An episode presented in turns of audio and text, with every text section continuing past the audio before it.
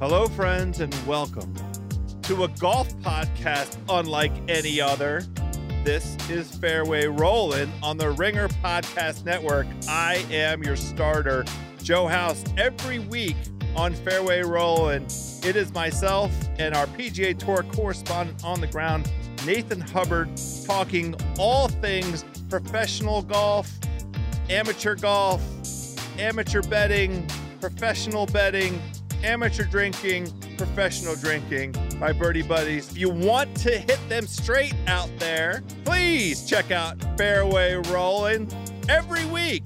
Available on Spotify. This episode is brought to you by Arby's. Arby's better not catch you slacking on snacking with their new two for $5 chicken wraps. And your choice of ranch, barbecue, honey mustard, and a bonus flavored called Incredible Value. You can't taste it, but boy, is it sweet. Arby's two for $5 chicken wraps are here for a limited time at participating locations. Visit an Arby's near you or order ahead on the Arby's app. This episode is brought to you by Visible Wireless. Want a wireless provider that always brings its A game? Switch to Visible, the wireless company that makes wireless visible.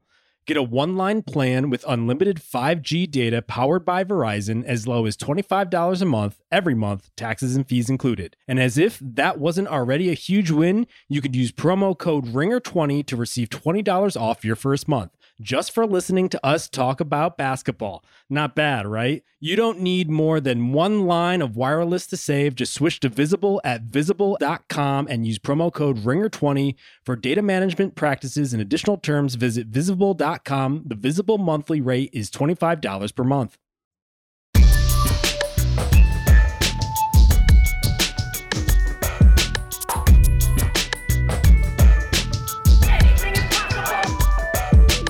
Welcome back, ladies and gentlemen, to Weekends. I'm your host, Big Waz, aka Wazzy Bray, and I'm joined by a very special guest and a dear friend, my man Jon Krawczynski of The Athletic. Welcome to the show, Jon. Waz, what's up, my brother? Good to see you as always. Same, same, same. You know, the feeling is very mutual. Um, you know, I'm here in San Francisco at the NBA Finals, the biggest event in the sport. Um, so of course, today, since we record on Sundays, the day of the game, I decided to talk about the Minnesota Timberwolves. Ain't no better time, and naturally, we talk about the Timberwolves. But honestly, I just thought it would be stupid to do some game preview. It's like everybody's gonna watch the game tonight. Let's talk about some pertinent NBA stuff. And I thought, man, the stuff out of in Minnesota right now is very interesting on like five different fronts, right? And the first of which being this interesting transition from the ownership of Glenn Taylor to A Rod and them, who I call the A Rod group. Um, and it's because like Glenn Taylor's still in charge, but then like who's making the hiring decisions? Um, who's in like who ultimately says the okay on a draft. Like I just think the Minnesota thing is interesting. Plus, they have, in my opinion, one of the most interesting young rosters in the league. So I just think it's something people should be paying attention to. At first, Jon, I want to ask you, who's in charge over there right now, this very yeah, second? You're right, Waz. It's let's let's just try to lay the groundwork as straightforward as we can. It's because it, it it's one of the most unique situations I've ever seen in a franchise. Glenn Taylor right now conti- is the majority owner of the Timberwolves. He mm-hmm. continues to be it. He's, or- he's owned them since 1994. Forever and ever, really for the probably the last 15 years almost, he has wanted to find uh, uh, some younger owners to come in and buy a smaller stake at first let and then kind of ride shotgun for a few years and then let him pass the baton for most of the time that he tried to sell the Timberwolves to under that kind of arrangement, most of the other guys are like, bro, if I'm buying the car, I'm driving the car. Yeah. And so he couldn't ever find that. Now he did find that with Mark Lore, Alex Rodriguez. And those two came in and they said, Yeah, Glenn, we we we will learn from you. We'll figure things out. We'll get our money in order. And we will go for um we'll go for this. So they've bought in. They're only at 20% of the franchise right now. Okay. And and they can buy another 20% at the end of December. And then by December of 2023, the plan is for them to take over majority control from Glenn Mm. Taylor. So it's a gradual process, but because this is all sort of a succession plan lined up, they want to have a say in who's the GM, who's the president of basketball operations, who's the coach, what kind of moves are being made, so that when they take over majority ownership in 2023, they don't have to start from scratch. Mm. And so those two, Mark Lore and Alex Rodriguez, really led the way on hiring Tim Connolly from Denver and recruiting him and coming up with the financial package to get him. And then Glenn still had to give the final sign off. He had to approve of all this, but he's really kind of empowered those two to try and make some moves and do things to set it up the way they want it to be for when they inherit this whole deal. Yeah, because I think the Tim Connolly situation raised a lot of eyebrows around the league with people who closely watch this kind of stuff because the Denver part of it, we don't need to get into. Like, just the idea that there was no compensation tied to this guy coming to Minnesota. They were basically like, if you get a deal, great. Go ahead. And and he's one of the he's known to be one of the most respected, best executives in the game. But the price tag was interesting to me because they paid top dollar to get this guy in. We know the Kroenkes, they don't get enough credit for this. Cheapest organization in the league. It's ridiculous. They do everything on the cheap. And but Minnesota is not known as like what Ballmer's doing with the Clippers or what mm-hmm. Dolan did when he gave Phil Jackson $12 million or even you name it, some of the richest franchises in the league. Minnesota's not known for that. So what do you think was the the impetus to like pay all this money to get Tim Connolly up in there?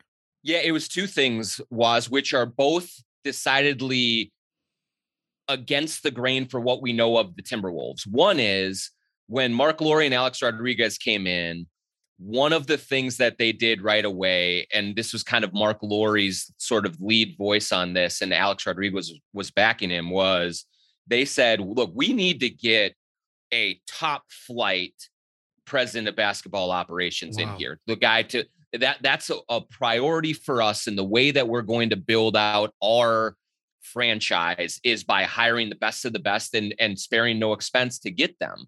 Uh, this was even before Gersson Rosas was fired. So Mhm. even last summer at Vegas in the summer league, it was starting to get out there like, hey, these guys might look at at bringing someone in like a heavy hitter. And you heard names like Pat Riley and Bob Myers and Masai Ujiri and all these.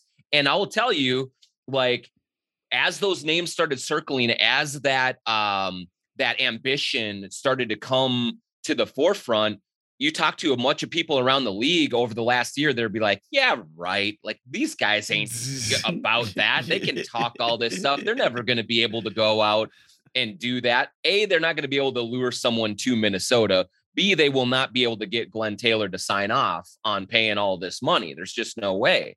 Well, they go through the whole situation. I think they did, you know, really look hard at Masai Ujiri. They looked hard at a few others. Tim Connolly's contract was such that he was available to them and they identified him as a top flight GM um, and said, hey, he fits the criteria for what we want. Really well respected, uh, you know, great scout, great talent developer, and also looks at it as he comes from a market similar to Minnesota. Like there's they ain't getting LeBron James to come to Denver in Mm. free agency. Mm. But and so like he knows how to be successful in a market like this.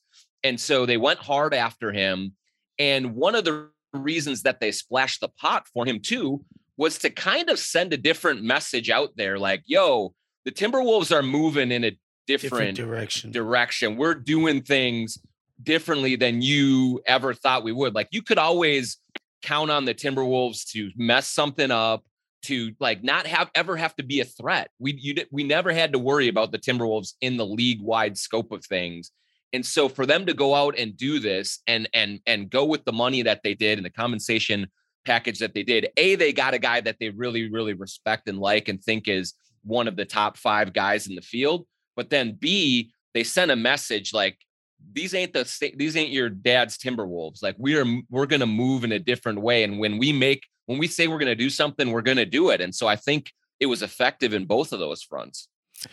Yeah, and so man, if you look at what um Masai was doing over there, which is putting together quality rosters on the cheap, never some ridiculous teardown, never any splashy free agents, unless you want to call like Kenyon Martin that or something. You know, like never these ridiculous moves, but highly competitive.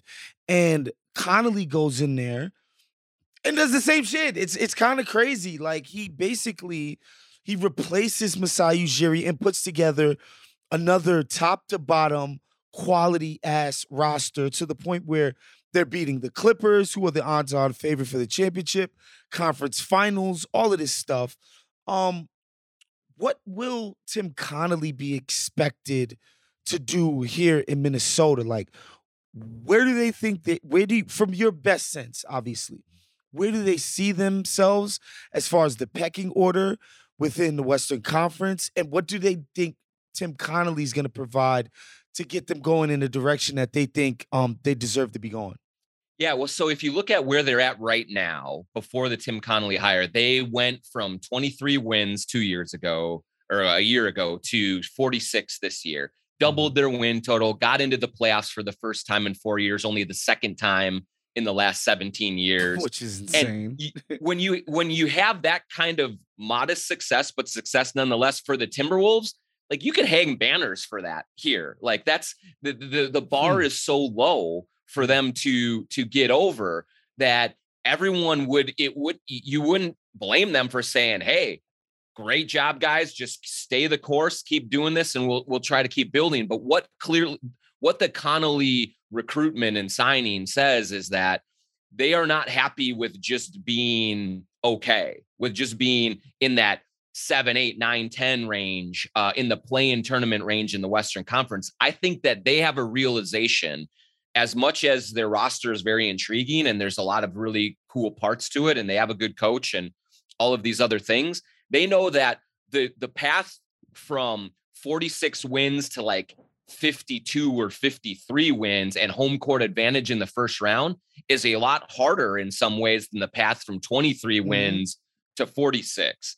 And so Connolly's coming in here sort of with a directive to, hey, we need you to build on this success. And we know that the Western Conference is going to be a lot tougher next year than it was this year. And we know maybe the Wolves won't have quite as much luck with injuries as they did this year. They were really, really healthy for most, most of the year. And that helped them kind of pile up some some wins um, as well. And so Connolly's going to have to come in and do what he did in Denver, draft well, maybe make a few smart trades. And I think that they so his key in Denver was he got Jokic, Murray, and Porter, right? Like that was he assembled that core. Here you have Ed- Edwards and Towns that are kind of the core. Now he's got to kind of build a roster around those two to to just maximize what they have there. And so they think his relationships, his eye for talent, all of that stuff is is a cut above what they already had and so that's that's the the main motivator here is man this climbing this mountain is only going to get harder th- from mm. from here and so it's up to him to identify opportunities for them to take advantage of and and and build the depth around those two big guns and and figure out the rest you know to my mind jon i don't think there was much that separated Minnesota this year and Memphis's team, honestly. Nope. They seem to be of equal talent and equal quality of a team that earned a damn two seed in the Western Conference this year, which is pretty impressive. And so to me, I, I wonder how they view their roster construction, um, especially this offseason, because again, I think Memphis is instructive here because they could have sort of jumped out the window last offseason and said, "Oh, we we've arrived. We've got this great young core. Let's do something drastic to this." Instead, they're just like, eh, let's bring Steven Adams in here. Let's, you know, sort of round out the edges. Let's not go crazy. What approach do you think the Timberwolves are going to take to this offseason? Yeah, I, think Memphis is a good uh, barometer for them to to measure against because you're right. I mean, like they believe that they should have won five of those games if they had the experience and the toughness mentally to finish it off. I mean, they had double digit leads in all of those games late in the second half and couldn't close it out. They just they just were not used to being on that stage and Memphis had a little bit more experience and so they just kind of ultimately out tough them down the stretch. And so um, I do think that there will be a similar uh, kind of pathway for them in terms of you hope that Anthony Edwards makes the same leap going into year three that Ja Morant did. You hmm. hope that Karl-Anthony Towns continues to kind of put everything together and really, you know, become more of a two-way player as he did this year. Um, and and Jaden McDaniels going into year three, and a few of those guys you can count on. I think some of these guys really continuing to improve and make leaps. The big question that they have to answer is what are they going to do with D'Angelo Russell? Is he hmm. a guy that hmm. you keep? Is he a guy that you extend? Is he a guy that you trade? You know, there's all that that, that is the the the key decision that they have to make that could make this more than just a tweak of the roster and could take change it into more of a significant change if they decide ultimately that hey, we have to move on from him and see what we can get. You know, I'm let's stay on the D'Angelo Russell topic because I've personally never been a fan of his game. Uh just just the idea that like you need a screen to do anything. Like you can never do anything with the ball in your hands outside of some level of pick and roll operation. I just don't think that's enough to justify the sort of cachet he's earned around the league. And to me, you know, he's a guy who had about six weeks of good basketball in Brooklyn, somehow fell onto an all star team, and we were all expected to, you know, pretend that this guy is some kind of world beater. Uh, Wolves fans on Twitter were very vocal this mm-hmm. year. They were like, well, actually, Waz, you're a casual because our best lineups actually happened with D'Angelo and blah, blah, blah, blah, blah. And they were, you know, very cocky about the, the D'Angelo Russell situation. But I don't think that bore out in the playoffs. Um, he was a problem at, you know, many different moments. That damn off the dribble, step back, clank hmm. at the at the end of I think that was game four. I forget which game it was. I th- that that image is seared into my brain. His I got this terrible move, and then just like doesn't even hit the rim. All right, I've been mean enough to D'Angelo Russell. Uh, what do you anticipate they will do um, with him? Is it is it a trade? Because I don't see how you could be like, oh, this guy deserves some huge extension because he's a huge part of what we're doing going forward. Yeah, I mean, you know, here I, I I know we're not supposed to say these things on these pods, and me being immersed in in the wolves as long as I have been, I should have all the answers. I really don't know what they're going to do here because it's not an easy answer. So we'll start with like D'Angelo Russell had a big role in the Wolves' success. So I really don't know what they're going to do. Um, and because on the one hand, D'Angelo Russell had a huge role in a lot of their success last season. In the mm-hmm. regular season, mm-hmm. he was really good. Um, he, especially defensively, he showed a side of him that I don't think anyone knew that he had. Uh, he was good from a leadership standpoint. He fit in well. He chose his spots when to get his own shot, when to get Edwards and Towns and all of them involved. All of that was great. And let's not forget in the play in tournament against the Clippers, when Karl-Anthony Towns was MIA because of foul trouble, D'Angelo Russell was the guy who saved them. He had a yep. huge game. And so he has those capabilities to take, take a game over. But it is a roller coaster with him, man. And in the playoffs, that roller coaster was all the way on the downslope for most of the time. I mean, you're looking at point totals in those six games 10, 11, 22 on nine of 21, 10, 12, and seven in the Wolf. in game six, seven wow. points. Did not play the final six minutes of the fourth quarter of a must-win game six. Like you can't have a max player not and not be able to put him on the floor. Like Jon, just, but he's an all-star. He made an all-star team. It's just untenable, man. And so I think he deserves deserves a lot of credit for for getting them to the playoffs, but certainly still had showed some limitations in the playoffs. And that's the big problem here because if you're the Timberwolves and you want to trade him, if you had lost to the Clippers and he played really well and you didn't make the playoffs, maybe his value is a little higher. you know, but it might be a little bit difficult to go out there on the market and see what you can get for D'Angelo Russell coming off of that playoff series where he just did not play well at all. And then, yeah, I mean, when you get into extension talks with him, I mean, you, he's not a max extension guy. Like that's that's obvious. What what would he look for in terms of an extension? And is there some reasonable number? I don't know. Here's the third scenario was, which I mean, it shows how winding this road is, though. They could go into next season with Russell on the roster in the final year of his deal. And if the, he plays it out and he plays well, then you look to keep him. Or if he doesn't, you say goodbye.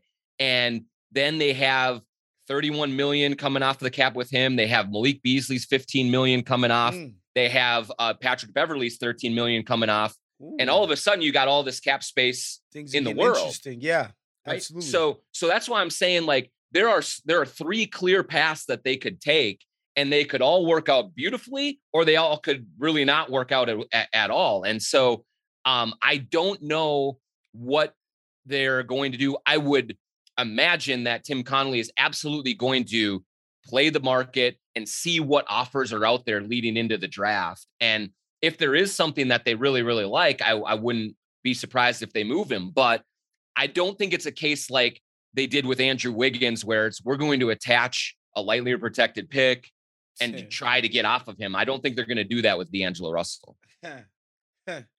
this episode is supported by State Farm. Man, I remember when I first got into a car accident, it was pure frustration because I did not have State Farm. And now that I do have State Farm, it is an exclamation of pure joy. But the only words that you need to remember are like a good neighbor, State Farm is there. State Farm has options to fit your unique insurance needs, meaning you can talk to your agent to choose the coverage you need, have coverage options to protect the things you value most, file a claim right on the State Farm mobile app, and even reach a real person when you need to talk to someone. Like a good neighbor, State Farm is there. Learn more at statefarm.com. At Walt Disney World Resort, magic is found in spontaneity, the unplanned, the unexpected, an inside joke born in the Haunted Mansion queue, a surprise Stitch sighting in Tomorrowland, watching fireworks from your room. These memories aren't made from predetermined plans, but manifested from simply being present and together in the most magical place. Find your moment at Walt Disney World Resort.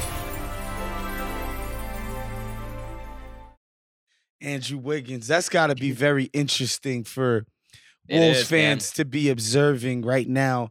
But, mm-hmm. you know, it, and this is just a tangent. I don't think Andrew Wiggins could have made himself into a lunch pail player. Definitely not on the Wolves. It, it wasn't just, working here. Was it you, wasn't? And you can't go from savior to lunch pail guy.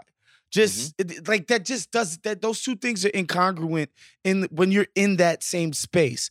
You go to a team with four freaking Hall of Famers on it, and they tell you to shut the fuck up, grab a rebound, and guard somebody. You kind of yes, have sir. to do it. Yeah, it's mm-hmm. it's just different. So, you know, I think he's fought, ultimately found his destiny as like just straight up.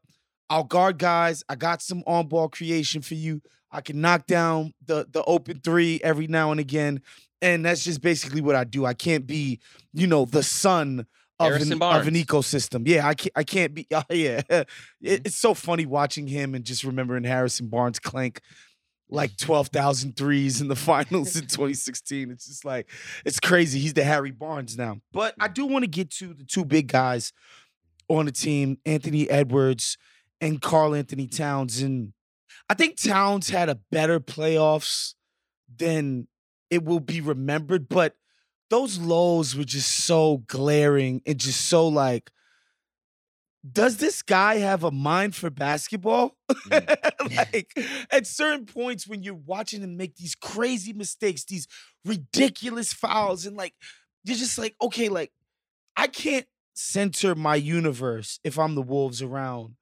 this dude. However, when I'm watching Anthony Edwards, I'm like, that's the guy. That's the guy right there his basically the inability of anybody to stay in front of him. He doesn't even really know how to finish yet, yet he still found ways to be effective near the basket. When the shot is falling, it's just like everybody pack your stuff and go home. Do the Wolves see themselves as an Anthony Edwards franchise more so than a Karl-Anthony Towns franchise? Because I think when Jimmy Butler did his tirade and stuff, he was basically like, You guys are shining these kids' asses. They're not that good. And so I'm out of here. I'm tired of this crap. I feel like Anthony Edwards, he's moved into that focal point. How do they manage this Karl Towns thing? Because he clearly still thinks, you know, he's the earth and the sun of the franchise. How are they managing it going forward? Yeah, I mean, I think that this is kind of a unique situation for this kind of a thing because you could see it uh, developing in in in in, in other places or uh, there's plenty of other situations like this including with other pairings in Minnesota where it was two really good players and man this is not going to work like whose team is it kind of a thing Hmm. and this is going to be a, a soap opera and So you saying this gonna- is as it's gonna be toxic as Stephon KG? no is I don't Jon think so. Krawczynski is reporting that on on the No, Ringer weekend am- show? I am not reporting that at all. I- Okay. but but I am using that as the base as the baseline, right? Got you. I mean, you had you had you had uh you had Stephon KG, you had Jimmy and Cat, you had even like even in the Cassell Sprewell KG mix, like it, they were not um going against each other, but money got in the way of that with Hmm. both Cassell and Sprewell wanting to be paid and all that, and that and that really yeah, Sprewell kind had of to, messed couldn't feed up. his kids on on eight million on- He couldn't feed yeah, his seven- family. three years, 21 million. Couldn't do it. Um, and and and so, but in this scenario, I I don't, uh, from what I've seen, I don't think that we're headed for that collision point right now because for a couple of reasons. One is right now, as of right now, do, are the do the Wolves say this is Anthony Edwards' team? No, he's not ready for that yet. Yeah. He's just he's not there yet, and that's okay. He's 20 years old, but Towns has been in the league seven years, going into his eighth year. He is the most consistent player on this team by far. Um, I think last year he started to show a lot more maturity and being able to handle a leadership role in a different way than he had earlier on in his career. That really did tick off Jimmy Butler. That really did tick off Maturity is not his. uh. You know how they call people old souls. yeah. Whatever the opposite of that is what Karl-Anthony Towns is. and and so like yeah i think for a lot of the his career that was true and and i think that this year he, i did see him grow up some and and kind of come out of this fog that he was in and and so there's there's all that but all of this is to say that towns has lost a lot here. He's lo- they've lost a ton of games. He's taken a lot of shit for it. Understandably so you're the franchise player. When your team doesn't win you're going to take a lot of blame. Um, but so he understands more than most that uh, you need more than one good player on a team to compete in the Western Conference. And that's why I think he and Anthony Edwards complement each other very well. Like Ant knows that he's not as good as Karl-Anthony Towns just yet, Mm. but he knows that he has something to help this equation. Mm. And like he's got a mindset in him that while Cat is the big brother Ant is the scrapper with the little brother, like he's gonna come and jump into the fight and and take care of some dudes if it if it goes off that way. Um, and so so I think like they get along well, and I think that Towns is ready for help in a way Mm, that he probably wasn't before. And so like I think that all can work out. And so here's the other thing, like coming obviously, like there's a lot of people, whether it's in the NBA or even in Wolves fans sometimes, who like, man, they gotta trade cat, make this ants team. Like this is it. I'm like- I wouldn't go that far. The second you trade Cat, you're looking for a big who can shoot and sprace the Right. floor for and, and create room for Anthony Edwards. And so I just do think that they're going to continue to build around both of them in a way that can absolutely work. And as long as they continue to make those two the focal points and make them both valued and they and both of them understand how much they need each other, I think it's going to work out just fine. I don't have really ma- many concerns about that. Now they got to get better around those two. They Mm. got to get more rebounding. They got to get more Okay. toughness. They got to get more shooting. Mm. But those two, I, it's a pretty good one-two punch, especially if you get Ant to make a leap in year three, like people are expecting. So I think they're good there, and I think both of those two are good with being good there. And now it's a matter of what happens around them. Man, um, I would have loved to get into some of the more sordid details of that Gersson Rosas Oh, situation, but we we we're out of time for today. I do think, however, the Timberwolves are as exciting a young team as we have in the league. I, I really, really want to see what Connolly is able to put together in the offseason because I think they're going to be really damn good next year after having tasted some success. Hopefully, they don't go to the route of the Atlanta Hawks and just like be completely like with the hubris and act like they they achieve something and want more for themselves. Um, Jon, man, thank you for coming on. Tell the people where they can find you and your fantastic work. Yeah, appreciate it, Wos. Um, eh, you can find me at theathletic.com in the Minnesota section. Timberwolves, we do a little Viking stuff here and there as well. Um, and you can find me on Twitter at Jon Krawczynski, not the actor, the other one, J O N K R A W C Z Y N S K I. But uh, appreciate you having me on, Wos. I'm so happy for your success, man. You're a good friend. I can't wait to see you in Vegas, and you just keep blowing up, man. Listen, Jon, thank you. You're the sweetest guy in the biz. However, I need more success, more money, more everything, more Hey, man. adulation, more accolade. I need more, Jon. keep grabbing, keep grabbing. It's all there for you, man. Just keep on grabbing. Thank you, bro. All right, that was our show for today. Make sure you're checking out all of the other offerings throughout the Ringer uh, NBA Podcast Network. Uh, we'll see you guys next week. I'll see you guys on Wednesday with Group Chat. We out of here. Peace.